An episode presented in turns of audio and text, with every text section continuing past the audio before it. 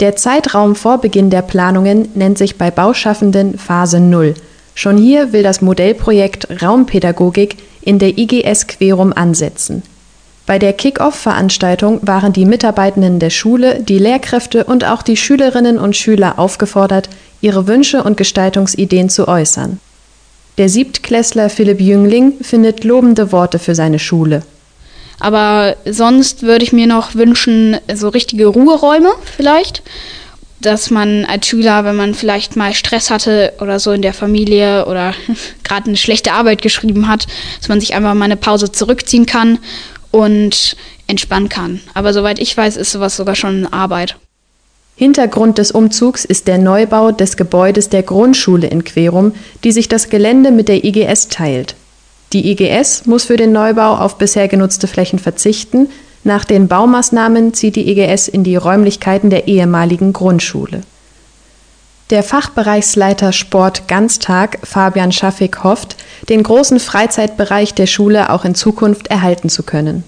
Das wäre mir sehr wichtig, denn Schule ist mittlerweile mehr als nur Schule. Schule ist ein Lebensort. Ähm, in der Zukunft würde ich mir darüber hinaus auch wünschen, dass wir auch draußen einen großzügigen Sportparcours erhalten könnten, ähm, an dem sich die Schülerinnen und Schüler auch selbstständig sportlich betätigen können.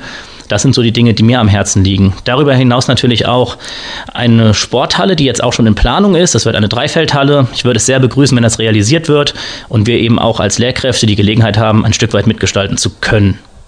Schulleiterin Jenny Holzhauer betont, die EGS arbeite schon immer partizipativ. Die Schulgemeinschaft stehe im Vordergrund.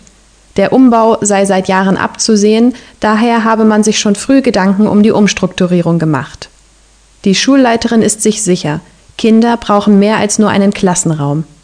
Wir stellen uns das so vor, dass ähm, wir noch viel mehr fächerübergreifend arbeiten und ähm, dass wir deswegen auch nicht in Gänze äh, nur Klassenräume und Fachräume brauchen, sondern wirklich vielleicht Lernlandschaften und ähm, dann letztendlich ähm, ja, der Unterricht in Projekten stattfindet nach den Zielen Bildung für nachhaltige Entwicklung, dass wir da ähm, die Fächergrenzen aufbrechen und ähm, ja, letztendlich projektorientiert arbeiten.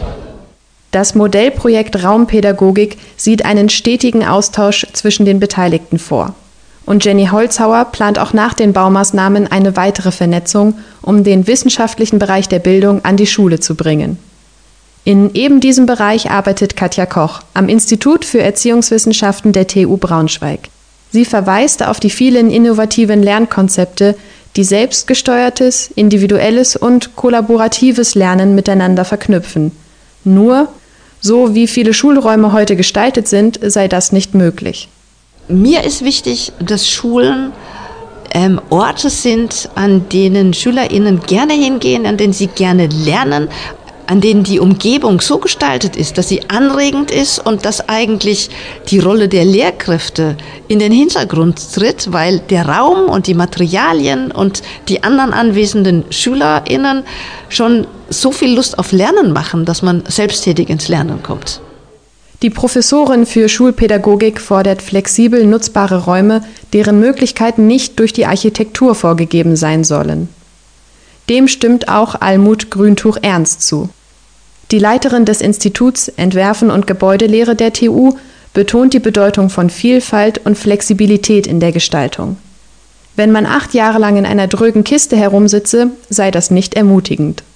Wir überlegen, ob wir im nächsten Semester vielleicht ähm, eine Entwurfsformatübung ähm, dazu entwickeln können, weil wir glauben, dass die Architekturstudierenden, die ja noch ähm, relativ frisch und noch nicht gefangen von Bauvorschriften, Brandschutzrichtlinien, Baukosten sind, sondern sozusagen noch recht frei Dinge artikulieren können, dass die helfen können, eine Wunschproduktion hervorzubringen. Ja? Also dass die einfach dann Dinge entwickeln, die vielleicht so nicht unbedingt eins zu eins umsetzbar sind, aber eine Tür öffnen in eine andere Möglichkeitsräume im wahrsten Sinne des Wortes und dass, dass ähm, alle Beteiligten sozusagen von diesem Schwung profitieren, dass es einfach Dinge, konkrete Dinge gibt, Modelle, die sie diskutieren können.